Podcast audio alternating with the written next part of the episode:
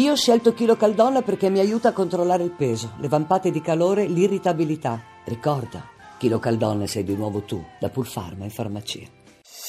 Voci del mattino.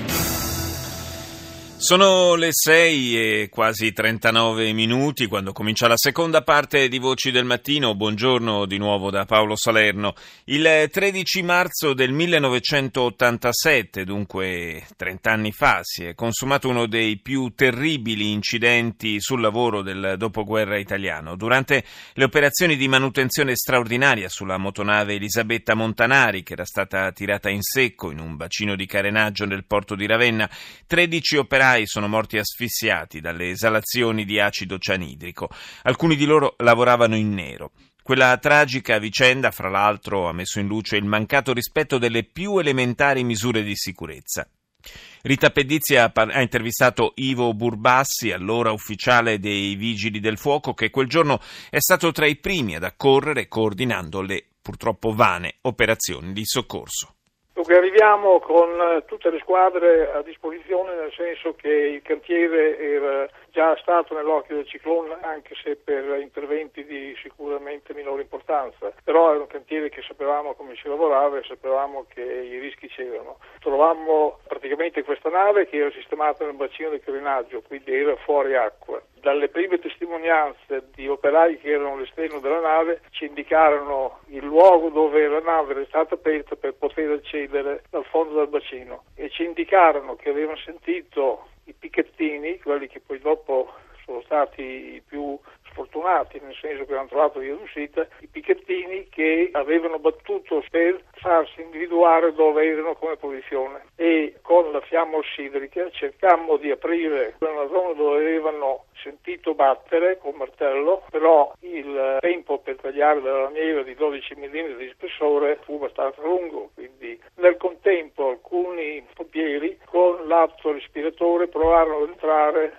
in mezzo ai due serbatoi, solo che le fiamme erano già sviluppate parecchio e praticamente fu impossibile raggiungere la posizione dove erano gli operai. Perché si erano rifugiati nel doppio fondo e... Praticamente si erano rifugiati in una posizione che non avevano via d'uscita se non attraversando le fiamme, quello che poi il cardinale Tonini ha chiamato una morte da topi, nel senso che era un doppio fondo alto 50 cm circa, in alcune posizioni pieni di olio, perché loro stavano pulendo con dei secchielli l'olio motore, quello per alimentare i motori, diciamo, per poter poi tagliare le lamiere, perché dovevano essere tagliate le lamiere perché erano arrugginite. Quindi non avendo una seconda via d'uscita, sono rimasti intrappolati dalle fiamme e l'unica possibilità appunto era quello di soccorrerli tagliando diciamo, la pancia della nave per poterli far uscire di lì. Solo che un po' di tempo per tagliare la pancia della nave, quando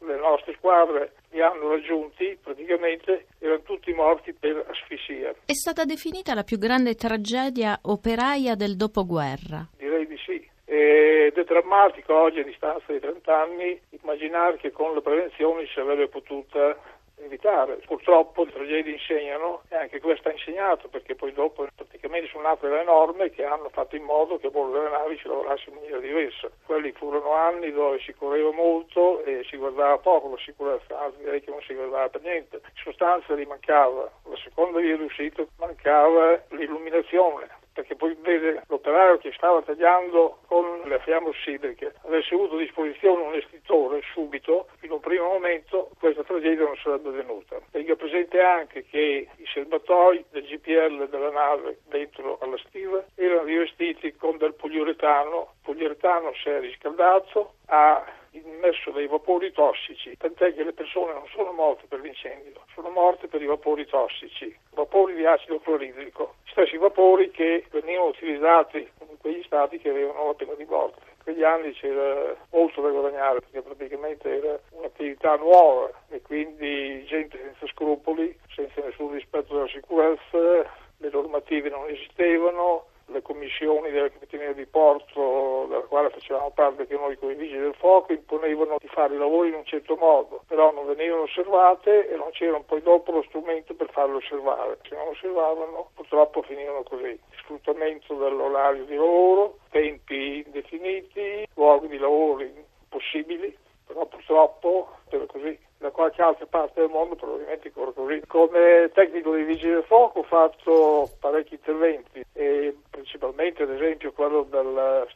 Bologna, lo scoppio della stazione di Bologna. La strage? La strage della stazione di Bologna. Però quello che più mi è rimasto impresso è sicuramente quello dell'Elisabetta Montanari. Vedere morire 13 persone per un'assoluta mancanza di un minimo di sicurezza, vederli morire sul lavoro è stato particolarmente drammatico. Quando arrivai a casa, mi appoggiai allo stipite della porta e mi scaricai con un piazzo che ancora oggi mi commuove.